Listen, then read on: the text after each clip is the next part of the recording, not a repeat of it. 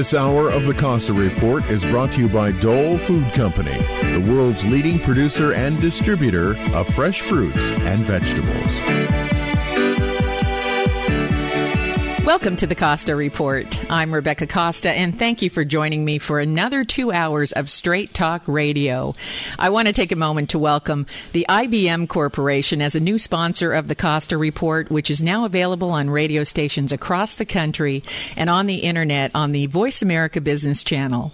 The Costa Report is now one of the fastest growing talk shows in the nation, and if by some slim chance you live in an area where you don't receive this broadcast, well, here's what you do.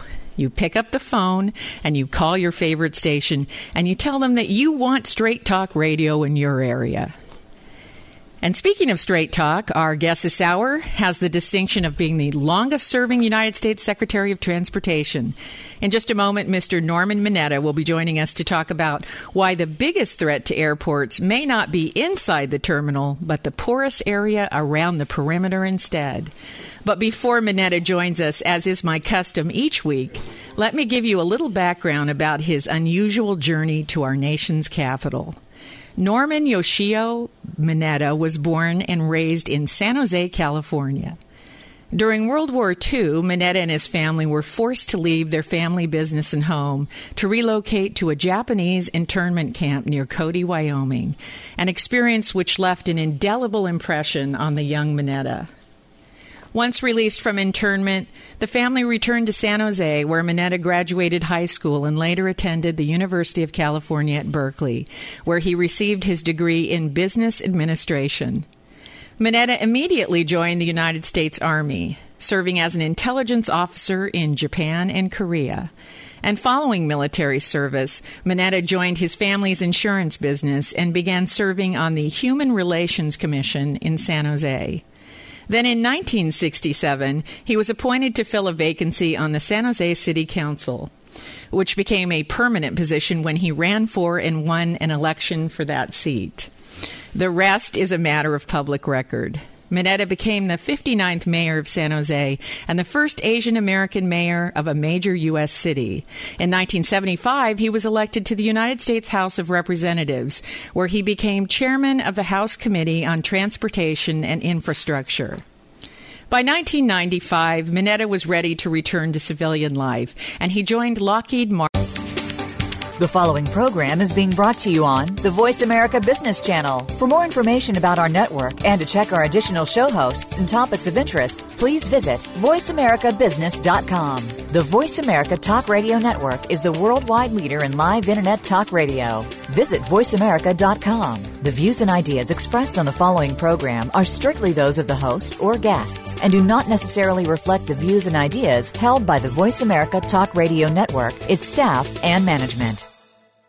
Martin as a vice president. And that should have been that. Then in 2000, he was appointed by President Clinton to become Secretary of Commerce. And with that appointment, Mineta became the first Asian American to hold a presidential cabinet position.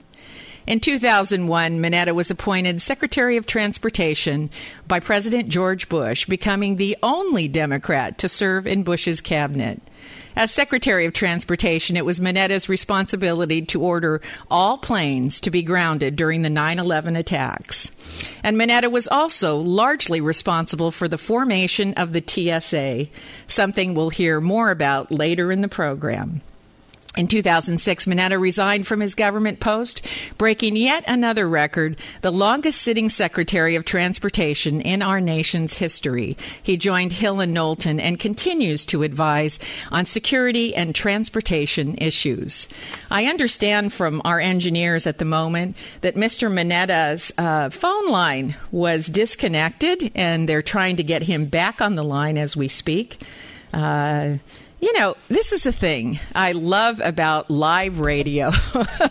you know, what happens? You, you, you, you plan, you prepare for it, the guest is ready, and then the technical bugs just get you. They just get you, don't sometimes, they, Sam? Sometimes they do, yeah. They, they do. And, you know, what are you going to do? Uh, there's nothing you can do other than to let the audience know that, uh, that the longest running Secretary of the Transportation is not in charge of the of radio airwaves. That we can tell people, because if he was, he'd, he'd get a little He'd- bit of he'd, he'd get a few it- complaints. He'd fix us up in a. He'd fix us up in a hurry, wouldn't he? Yeah. That's right.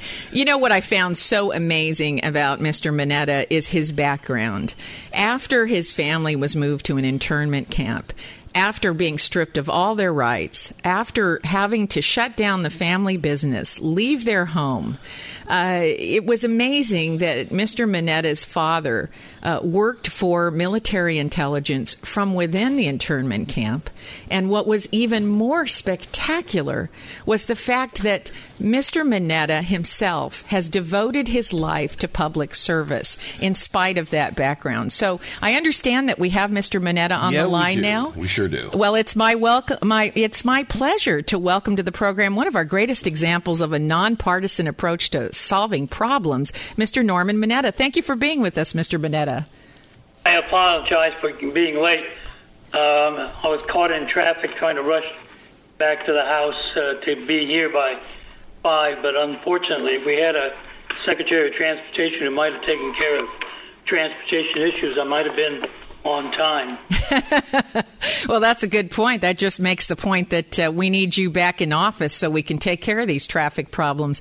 It- you know, the first thing I want to do is congratulate you on getting the TSA up and fully functional in just uh, one year.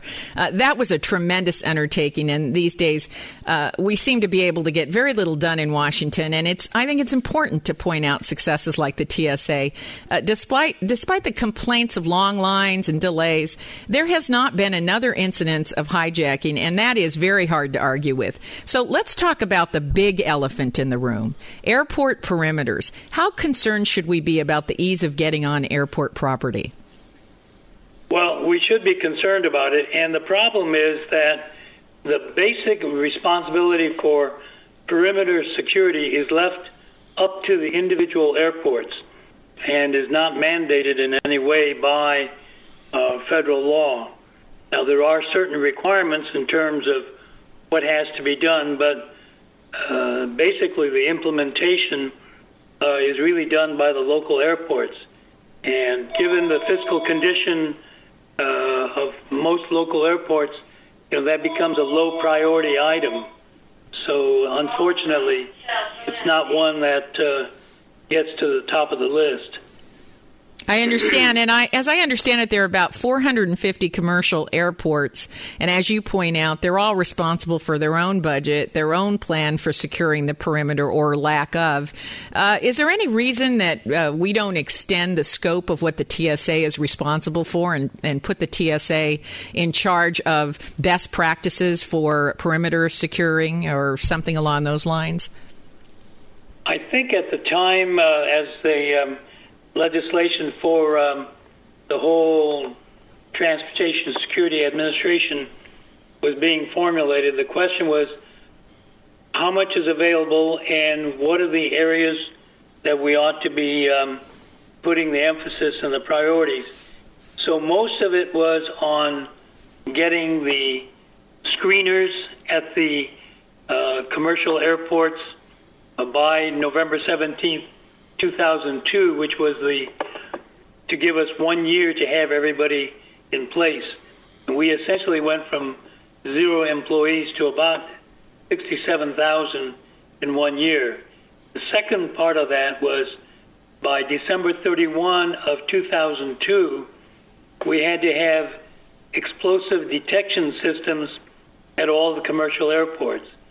And um, was sort of interesting because the best machine that was being made at the time was uh, done by a small company whose uh, production efforts probably at the time were capable of producing maybe 13 to 15 machines a month, and we needed 3,700 machines uh, in a year and a year and one month.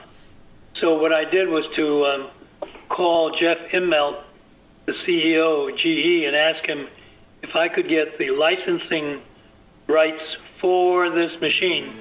Could you help us produce these in sufficient numbers to have them in place by December 31. Uh-huh. Now, we have to take a, a, short commercial break, so when we come back on the other end of the break, let's continue to hear about that licensing agreement and where that took the TSA. You're listening to the Costa Report.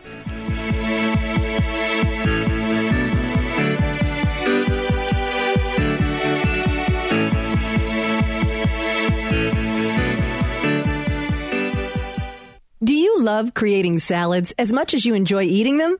Hi, I'm Amy Tobin, cookbook author and culinary expert.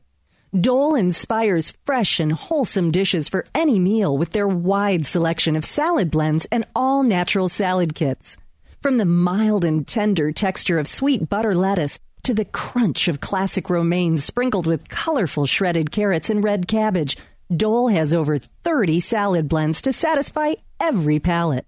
If you're looking for the ultimate in convenience, try Dole's unique salad kit combinations that include farm fresh lettuces and vegetables, mouth watering all natural toppings, and specially made dressings. It's all you need to make a distinctively delicious salad. The possibilities are endless. Visit www.dolesalads.com for recipes and other ideas to feed your culinary imagination. Did you know that every day we create 2.5 quintillion bytes of data, and that 90% of the data in the world today has been created in the last two years alone? This data comes from everywhere and it affects everyone. This data is big data. Big data is all data, and it's more than simply a matter of size. Big data represents an opportunity to uncover new insights, make your business more agile, and answer questions that were previously beyond your reach. IBM's big data platform uses sophisticated technologies and patented advanced analytics designed to complement your existing information infrastructure. The IBM Big Data Platform allows you to get started quickly today and expand to address more complex problems tomorrow. It doesn't matter where you start, it matters that you start. Find out how IBM can help you turn big data into a competitive advantage by visiting ibm.com/big data today. Hi, I'm Andy, the produce manager at Ben Lomond Market. This week we are featuring California Sweet Mini Seedless Watermelons, two for $5, California Raspberries, two baskets for $5, and California Red or Green Seedless Grapes, $1.49 a pound. Fall items have started to arrive. California Italian prunes, 99 cents a pound. California Red Globe grapes, $1.99 a pound, and California Gravenstein apples, $1.69 a pound. From Mexico, we have tender asparagus tips, $3.49 a pound. In organics, red or green seedless grapes, $1.99 a pound. California pluots, $1.49 a pound. And California organic heirloom tomatoes, $3.69 a pound. We have many more specials in our produce department, so come check out our great selection of fresh produce at Ben Lomond Market. Have you. We're going to do 25 now, 50 now, 75. We're going to go 300, 325, 350, 375. We're going to go 400, 425, 450. Imagine finding an old painting or chair or fishing lure while rummaging through the attic. Is it junk or is it hidden treasure? Hello, I'm Rob Slowinski of Slowinski Auctions and Appraisers in Scotts Valley. Before you throw that item out, you better make certain it's not hidden treasure. And the way to do that is to join me at 2 p.m. Saturday afternoon here at KSCO for Hidden Treasures Radio Show. Put that item on the table in front of you and call the show. We'll figure out what that item is, where it came from, what it's worth, give or take. So don't throw that item out. Instead, join me, Rob Slowinski of Slowinski Auction Company, Saturday afternoon at 2 p.m. for Hidden Treasures radio show. Is it junk or is it hidden treasure? Welcome back to the Costa Report. I'm Rebecca Costa, and my guest is former United States Secretary of Transportation, Mr. Norman Mineta. And before the break, we were talking about how the company, which was producing the uh, screening equipment needed by the TSA, couldn't ramp up production fast enough. So the government approached the company and asked if they could obtain a license. And on that cliffhanger, we had to go to a commercial break. So let me let you continue from there. So so we were successful in getting a licensing agreement, and GE was able to produce the uh, roughly 3,700 machines that we needed by uh, December 31 of uh, 2002. And interestingly enough, about maybe about two years after we got that licensing agreement for them, GE actually bought the company because there wasn't that much difference between what that company was doing and the CAT scans uh, that uh, GE was producing. So it fit into their business model as well. So uh, GE did end up buying the company. Mm-hmm. So back to the TSA and their responsibilities, it almost feels like the TSA pretty much stopped it inside the terminal, uh, and that there hasn't been any movement in terms of uh, moving outside to the perimeter area and taking measures to protect that perimeter. They do deal with the outside in terms of the tarmac around the terminal uh, buildings, but you're right about uh, perimeter security that that really doesn't fall uh, as a responsibility for issuing rules and regulations on minimum standards that are, are required on um, POR. Now, there are minimum standards. It's the enhanced uh, standards that are, are, left up to the uh, local airports just to give our audience a little bit of an idea of how big those perimeters are, for a midsize airport, I believe that you say it's about 15 miles of perimeter that have to be uh, protected. Uh, and when you count 450 commercial airports in 15 miles, that's that's a lot of mileage to protect. It starts looking like our borders.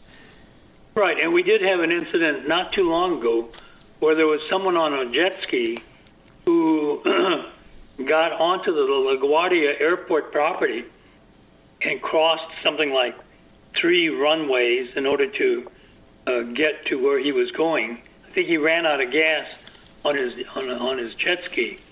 But you know, how, if you, if, if that happens, um, and the uh, young man was not apprehended until he got very close to the terminal building, I mean that really speaks uh, loudly about what ought to be done to uh, protect the um, to enhance and increase the security in terms of perimeter uh, security. Now, there have been reports of drivers crashing through fences and driving onto the runway in Philadelphia, Miami, Dallas, and other airports. Um, is there any such thing as a best practices standard or anything that the federal government is issuing to airports to help them move to a more advanced uh, security system? I I don't believe so. I think they have some minimum requirements, and that probably amounts to maybe uh, chain link fencing. But I know here at the uh, national airport along the uh, along the Potomac, uh, I don't believe there's even uh, even chain link fencing along that shoreline. So, now, chain link fencing sounds pretty primitive to me. I mean, you could just cut through that, or a, a, just a regular truck, you know, a worker truck can just blow right through a chain link fence. Um, you've pointed out that a few airports have taken steps to use software that will detect threats coming from a standoff distance, and um, that those systems are tied into uh, quick response by police and emergency workers. Can you talk about some of those advanced systems for a moment? Well, the um, and one of the great things about uh, about uh, American companies is they're very, very innovative and they come forth with a lot of ideas uh, when there are issues pending. So there are things that companies make that may be applicable to, let's say, border protection uh, along our southern border, and uh, some of that technology is being used to um, help airports so that whether it's um, heat seeking or whether it's pressure, people, you know, walking, coming close to a perimeter area, mm-hmm. it's among some of the more, um, I guess I would describe it as the larger commercial hubs that are more um, attentive to a lot of these issues, including perimeter uh, security. Right, because uh, I mean, uh, looking at it as a layman, uh, once the threat is at the chain link fence, it's a little bit late because there's not enough uh, distance there and time wise to uh, respond preemptively. Uh, so you really have to look beyond the chain link fence and see the threat coming, don't you? They do have maybe, let's say, three areas or three layers of um, obstacles that people have to go through it may be, um, and they may have the chain link fencing in three uh, areas, mm-hmm. uh, up to backed up to each other. So um, it's not so much the uh, the method, methodology like is chain link fencing adequate by itself in one chain link fence around the perimeter is not enough. But if they have, let's say, three sets of chain link fencing uh, with um, pressure devices or closed circuit television or other, then it becomes uh, uh, a formidable barrier. But again, the um, I think those really are more dependent on what the local airport considers to be their vulnerabilities in terms of priority. And so if you're right by a highway, I would imagine they would want to be much more attentive to perimeter security as compared to someone that may be further out from uh, populated areas. Yes, as you point out, there are a lot of similarities between the technologies that would be used to protect a large perimeter area for an airport, as well as border control and border safety, isn't there? There is, and that's why, um, uh, you know, TSA is under the De- Department of uh, Homeland Security, so that there can be that kind of cross. Um, uh, crossing of ideas so that Border Patrol might say, well, TSA, well, what about you know what we're using here and may be applicable that you can use in your area. Exactly. Again, but the thing is, there are no federal grant programs that would subsidize the local airport in terms of of enhancing their perimeter security that's still left up to the local authority. Whereas with explosive devices or other uh, things that are necessary for processing passengers or cargo, mm-hmm. there are uh, grant programs to financially assist the local airports. Okay, well, we have to take another commercial break, and when we come back, we're going to talk a little bit about the role solar energy is playing in transportation. You're listening to the Costa Report.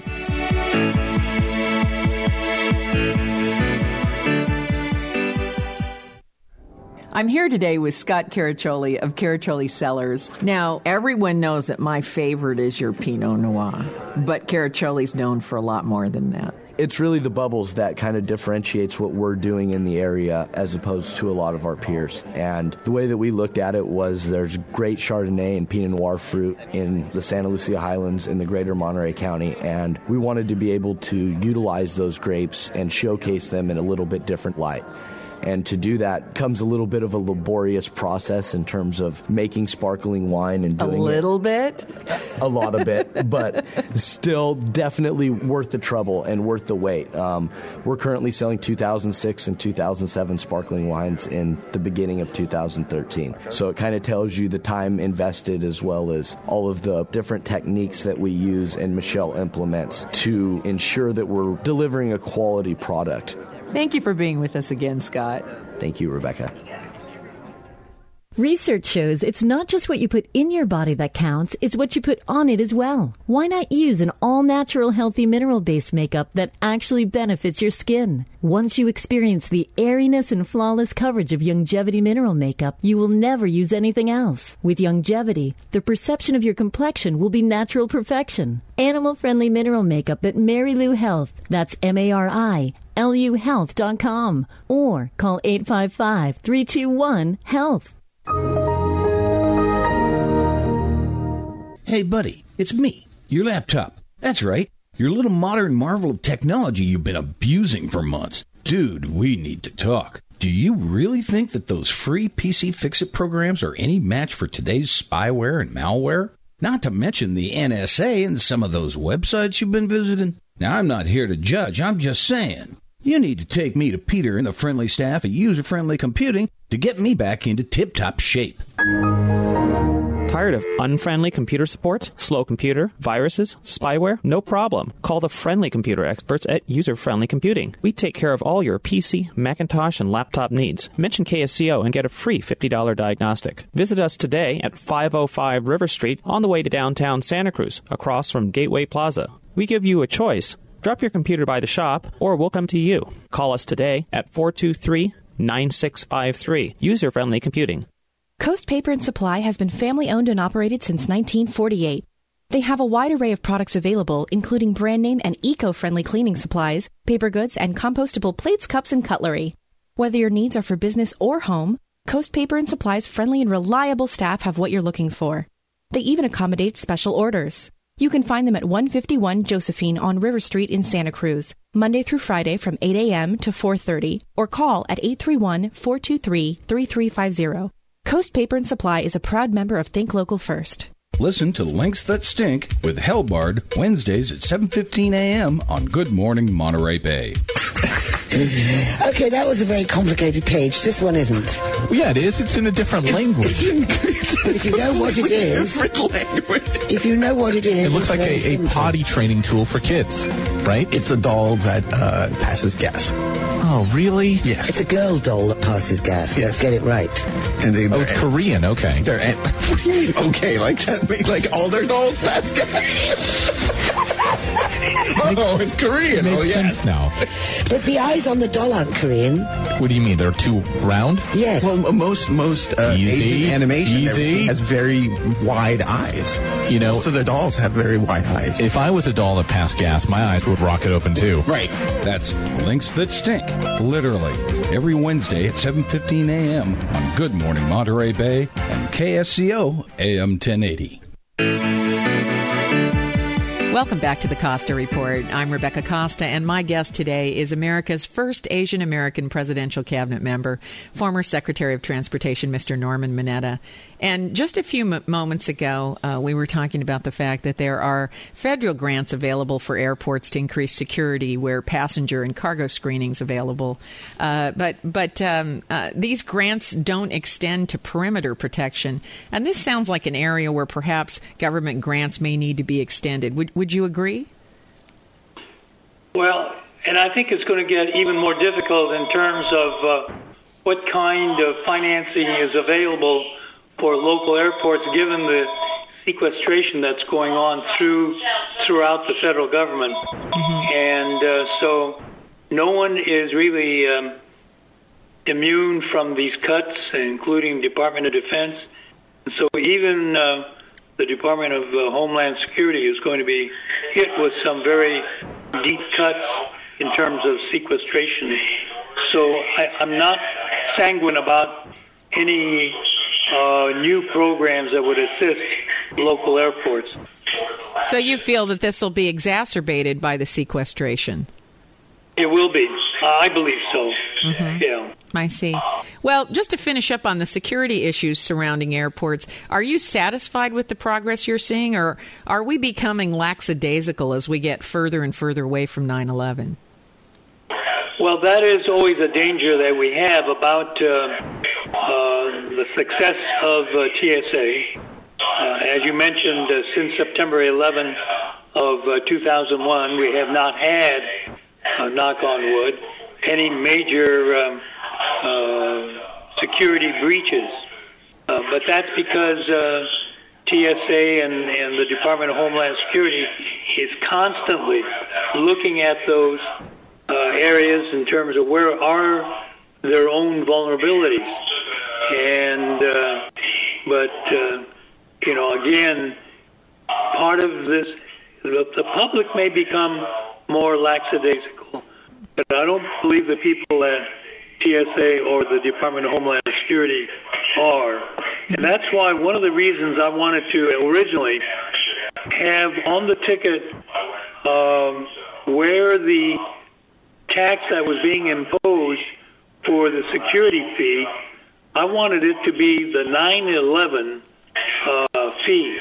Yes. Just to remind everybody that they were really, um, that part of their funds were going towards the security of the uh, airports, and that that uh, I just wanted everyone to know every time they bought a ticket that that the tragedy of 9/11 was what was prompting this um, tax on their ticket. It would be a good reminder. I think as we do get further and further away from that tragic day, uh, we get a little bit relaxed, and that's not such a good thing. I find people getting annoyed in the TSA lines for the delays and the length of the lines. And, you know, and the fact is, it's one of the few things that we have done in our government that has actually empirically worked. Uh, and so, uh, you know, it, it, would be nice for uh, people to be a little bit more patient and appreciative, I think. Um, so, you know, what do you say to Americans who object to being screened at airports or they're worried about the fact that, you know, this is going to open up the door to be screened in every other place and it's some infringement on the expectation of privacy? Well, I, I suppose part of that is. Um we all have uh, a responsibility um, in a democracy to um, sacrifice a little bit for the greater good. And um, so, yes, there are uh, inconveniences that we may experience, but to the extent that it is not a, let's say, a constitutional violation, or to the extent that it is not um, uh, a uh, overbearing overreach, uh, I just believe that Americans feel more secure. I think the small, it's a very small percentage of people who might be belly aching in the lines. Uh, but you know, I think that just keep where they keep it to themselves and they may mutter it out loud for someone else to hear, but I don't believe they really go out to do anything to try to change it. Mm-hmm. Mm-hmm.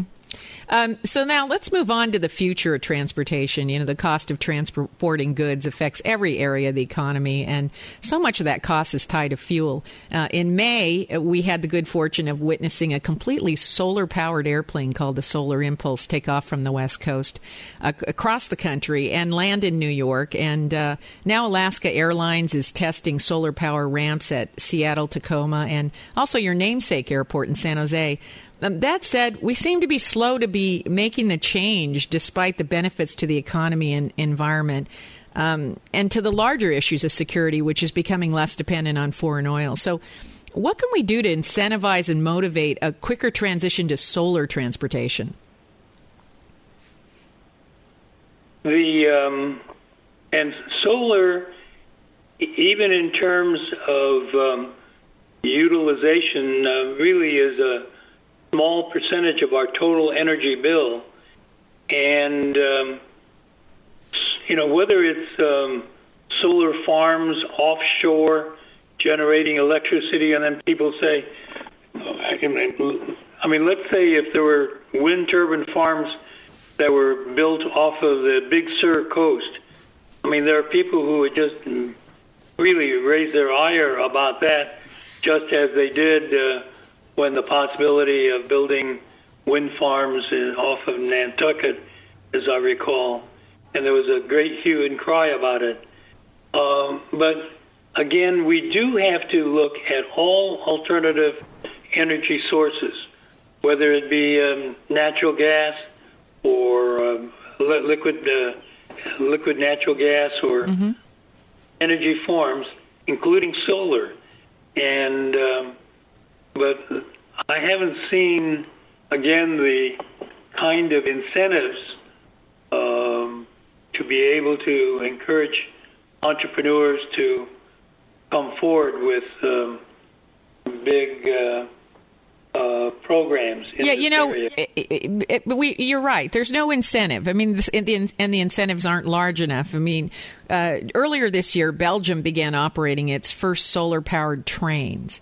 And uh, they mounted panels above two miles of track, and they're now providing energy for, I, I believe it's 400 trains uh, in Belgium. And since 2009, we've been talking about a high speed solar powered railway in the United States. So, what's the status of that? Is that going to come to fruition, or are we out of money? You know, I'm not sure of the specifics on, on that uh, solar uh, uh, high-speed rail train, but the whole issue of trying to build the initial one, those are the most costly because as you build more and more of whatever it is, the, costs go down. But the initial costs for these are really great, whether they're mag, maglev trains, maglev personal transport systems. Uh, you know, how much has uh, Google put into their self-driving automobile? That's a, that's a good point. you know, what's the marketplace for that? I'm, I'd love to get in a car and sit down and play bridge with you as we speed along the highway going from San Jose to Big Sur, but I'm not sure that we're going to see that uh, in in uh, the near future. Well, I don't know. Every every prediction I've made about technology has been wrong. I always say to people it's 1 or 2 or 3 years out and then 3 months later I walk into Best Buy and there it is. So I'm not going to make any more predictions about when technology will be actually available to the consumer because I always my timeline has always historically been wrong. Uh, I, I always think it's going to take longer than it is. Uh, but I will tell you that I wasn't wrong about solar. Uh, uh, you know, we were talking about solar energy when I was in high school, and I don't even want to count how many years ago that was. Now we have to take our last break, so stay right where you are. We'll be right back with Norm Mineta. You're listening to the Costa Report.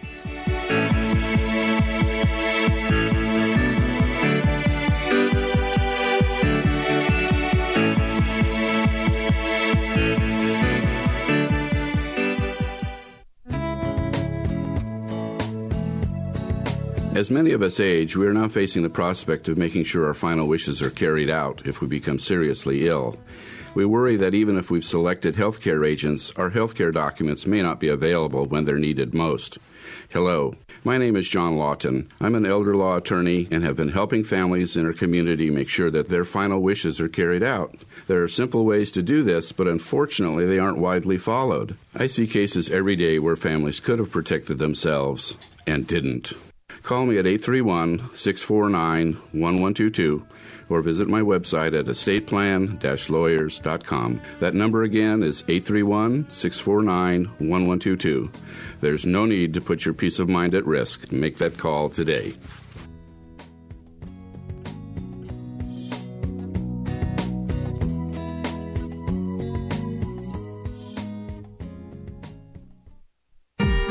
Your website do for you? Does it simplify doing business and automate routine tasks? Does it connect with your target audience and bring new business? If you can't answer yes, then you need to contact Sunstar Media. Located on the Monterey Peninsula for over 17 years, Sunstar Media has developed websites for startups, brick and mortar stores, to corporations on the stock market. What makes Sunstar different is the customization that goes into every site, tailored to each client's unique needs and vision. Sunstar's experienced pros keep you ahead of the game with their custom fit development process for website applications that cater to your company's specific needs. Learn more at sunstarmedia.com. Mention you heard this ad on the Rebecca Costa Show and get a free web analysis report on your current site or a free web consultation for your next project. Let's discuss how Sunstar can help you. Reach out to us at sunstarmedia.com. My name is Mickey Phelps here from Crown Cafe and Scotts Valley Market. I just wanted to let you know that Scotts Valley Market has some amazing prices on meat and produce and of course throughout the store. Jared and his crew from the meat department will be more than happy to cut a nice filet mignon to your liking. Also, Scotts Valley Market has an amazing hot food bar and also we make some of the best sandwiches in town, like the Irish. So folks, come on in and you'll find out that Scotts Valley Market has some amazing everyday deals. Also, at Scotts Valley Market, be sure to look for those yellow tags. That's where you're going to save a lot of money. And we'll be sure that we are very competitive with other grocery stores out there. What makes us different is that we are local and family owned. So come on in. And while you're there, be sure to ask for Mickey. And don't forget that if you need any catering, give Crown Cafe a call at 831 566 1425. 831 566 1425.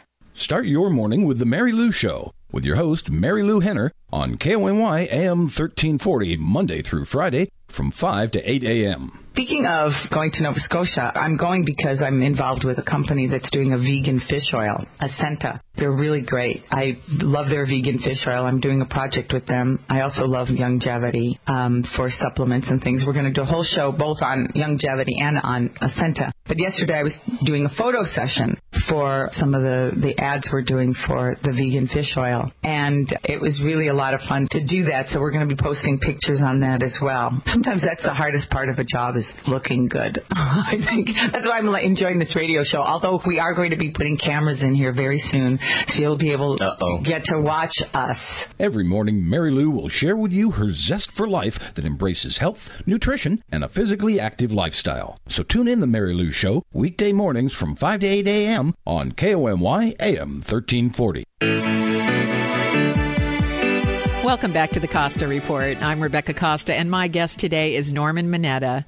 So, I'd like to ask you a few questions about leadership because you've been one of those rare cabinet members who's worked for both a Democratic and Republican president and also managed to get such a large initiative like the TSA up and running in just 12 months. But there's no argument that we're paralyzed by partisan theater these days. How do you see this situation and how do we get moving again? Well, I think that part of the process, or part of the problem, is um, the process. In Congress today, members in the House, are, their first vote is on Tuesday at 6:30, and I believe the last vote is about 3 o'clock on Thursday. And when I got there in 1974, uh, it was Speaker Albert then, it was Speaker um, uh, O'Neill, Speaker Wright, required us to be, our vote, first vote was on Monday at 12 noon, the last vote was on Friday at 3 p.m. So we were there five days, and then on the weekends, then people would be able to get back to their constituency in in the districts. Mm-hmm. Um, but today, and part of it is economic in the sense that the cost of housing in the D.C. area is so high that members get elected and they leave their families in their home districts and they don't move them to the D.C. area uh, as um, as I did uh, in 1974. So you don't get to build a, a personal relationship. And we used to be able to argue in subcommittee, full committee, the rules committee, on the floor uh, about mm, any given issue, and yet uh, slap each other on the back and say, "Come on, let's go have a drink or let's go out to dinner." Mm-hmm. And that really doesn't occur today. There are some people who are trying to get some camaraderie, and the other thing is, I think uh, compromise is a bad word. Uh, compromise means me agreeing with you.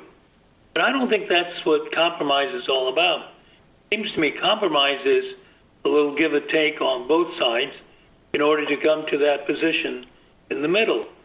And uh, that just doesn't occur today. Uh, and um, so I think it's tougher. And the other thing is that I think maybe 60 to 70 people are really able to sway the vast majority in, in the House of Representatives. Mm-hmm. And so the the the uh, element of compromise just doesn't exist. We knew it uh, maybe as as early as 15 years ago. I agree with you. I think the word compromise means you gave in, uh, and uh, you know it's it's become ugly. Um, but you were very successful at getting cooperation from both sides of the aisle, and you know, and as I pointed out earlier, you served uh, both Clinton and Bush by making it clear to both leaders that you were going to put what was good for your country ahead of any partisan antics. And I don't understand why putting the greater good ahead of party antics is not part of the culture in Washington, D.C. But listening to you, it would seem as though some of the connective tissue that made our leaders part of a community in Washington, D.C. has sort of broken down. It has. It definitely has. Because, again, each other, um, you know, very well, it's easier for them to just rip into you. They have no personal friendship at stake. That's right. Well, they can rip into you because they're not going to see you at a barbecue this Sunday. That's right. And so when, um, you know, we used to always, we did say, and my, my fine colleague from Idaho, or whatever the phrase might be. But today it's more a mocking kind of re- reference rather than one that uh, really is uh, is affectionate. Yeah. Yeah, absolutely. And what worries me about this is that uh, it almost seems like it takes a threat like 9 11 or a meteor that's going to hit the earth to cause us to get it together. And then we get it together for a short amount of time and then we become polarized again.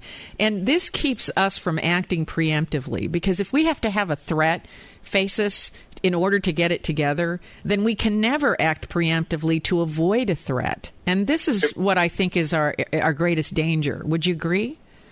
You're totally paralyzed at that point, and um, the, the the whole issue of trying to today, I think there are members who purposely want to make sure that nothing gets done, because if something gets done, means someone gets credit for it. And I think um, a lot of people in the Congress today are there bent on making sure nobody gets credit for getting anything done. And so there's total paralysis. And so, sure, naming of a post office building for some local um, celebrity is fine, but major pieces of legislation are totally bottled up. And the other thing that's happening is if you don't agree, then they'll say, well, we'll find a candidate to run against you in the primary. And so people get uh, very fearful of this whole issue of being challenged in in the primary. And I used to always think, you know, there are issues in which it's worth losing an election because you felt this way. But you admit that you worried about retribution from the Democratic Party by taking the nom- accepting the nomination and the position of Secretary of Treasury in the Bush administration. Uh, even you worried about retribution from your party, which I understand there wasn't any. No, there wasn't any. Um, but I remember when I voted for NAFTA, I did not make my final position known on that for a long time. But I did end up voting for NAFTA, uh, which was essentially against what the labor unions wanted, what many in the Democratic Party wanted, uh, and what many in the Japanese American community wanted, because they were afraid that there would be row crops and flowers, etc., coming in from Mexico to be very competitive mm-hmm. to uh, to the uh, to what was being produced by Japanese American uh, farmers and families. But uh, in the long term, I just felt NAFTA was worth voting for, and. Uh, well, that just speaks to your wisdom to keep that vote to yourself as long as possible. And I think that uh, uh, you know, many times we just don't need to make such a big deal about what our positions are. Just study them and quietly make a decision. And uh, we don't have to be standing in front of the media and whipping up people's emotions uh, every opportunity that we get. Well, we are out of time. Uh, before we say goodbye, I would like to take this opportunity to thank you for your service to our country. Thank you, Mr. Mineta. That was my honor, but thank you very, very much for the privilege of being on your uh, program. Thank you, and come back soon. Absolutely. Thanks if, a million. If your station is leaving us after this hour and you'd like to comment on today's program, you can email me at RebeccaCosta.com or send me a note on Facebook, Twitter, LinkedIn. We're all over the internet, so drop me a line anytime and let me know how you felt about today's interview. And if you missed the full interview with Norman Mineta or any of our other uh, guests, you can download previous programs on our website, Apple iTunes, Podbean, and our new YouTube channel. Go to our YouTube channel channel and especially download my Labor Day challenge. I think you'll be pleasantly surprised. I don't believe you have to have a government program for everything, including jobs creation. And I think if you uh, take a look at the YouTube uh, Labor Day channel uh, or, or, video, uh, you'll be pleasantly surprised. I also want to take a moment to remind you that if you haven't ordered your copy of The Watchman's Rattle, please take a moment right now and go to RebeccaCosta.com and order your copy today. In addition to being a page turner that you won't be able to put down, all proceeds from book sales keep the cost Costa Report on the air. And uh, and you know, there's not much nonpartisan programming like the Costa Report available today. All you have to do is turn on the radio or television to witness that for yourself, uh, and and see just how partisan the media's become. So do your part. Pick up a copy of The Watchman's Rattle. Uh, you know my guest next week as a columnist for the New York Times, co anchor of CNBC's Squawk Box, and author of the best selling book and HBO film Too Big to Fail. Don't miss the always provocative Andrew Ross Sorkin next week, right here on the Costa Report. The one program you can count on week after week to put principles ahead of politics. Now, stay tuned for the second hour of the Costa Report when we hear what you think about our interview with Norman Mineta and transportation security.